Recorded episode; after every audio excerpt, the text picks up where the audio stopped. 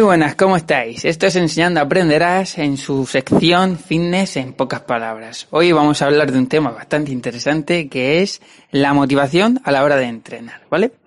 Eh, antes de empezar quería recomendarte que me sigas a mí personalmente en mi cuenta de Instagram, arroba edu trainer y también a la cuenta de ense barra baja aprenderás en Instagram también.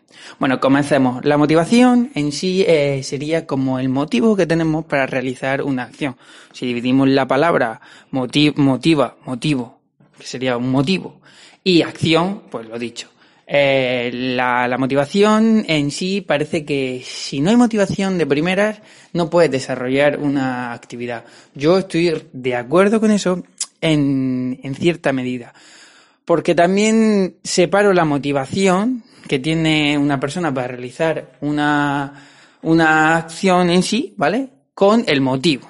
No es, para mí no es lo mismo.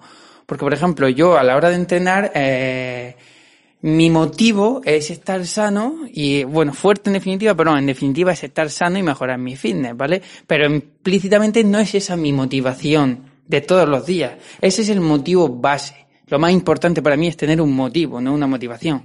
Unos días estoy más motivado que otros. Unos días mi motivación es superar una marca, unos días mi motivación es verme mejor ante el espejo, unos días mi motivación puede ser cualquier otra. Al fin y al cabo, por lo que me ciño no es por la motivación que tengo día a día, que importa, sí, pero me baso mucho más en el motivo real por el cual hago, hago actividad física, me alimento de forma saludable, descanso lo suficiente y todos los componentes del fitness de los que ya hemos hablado en episodios anteriores.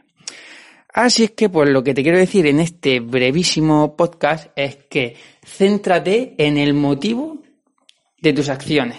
Eso hará que tengas diversas motivaciones, pero enfócate en el motivo por el cual quieres desarrollar una acción. Ya sea mm, desde, mi campo, estoy hablando obviamente del fitness, desde la salud, pero ya sea leer más, ya sea aprender un idioma, ya sea cualquier motivo por el cual te tengas que hacer acciones, céntrate en eso, tener tu motivo por el cual te mueves y ya a raíz de ese motivo surgirán ciertas, ciertas variables que te motiven, que, eh, que sirvan de motivación para conseguir eso, lo que queremos, desarrollar ese motivo. Bueno, pues lo dicho, eh, espero que te sea de ayuda, mucho ánimo y recuerda ser un cool inquieto y no dejes de moverte.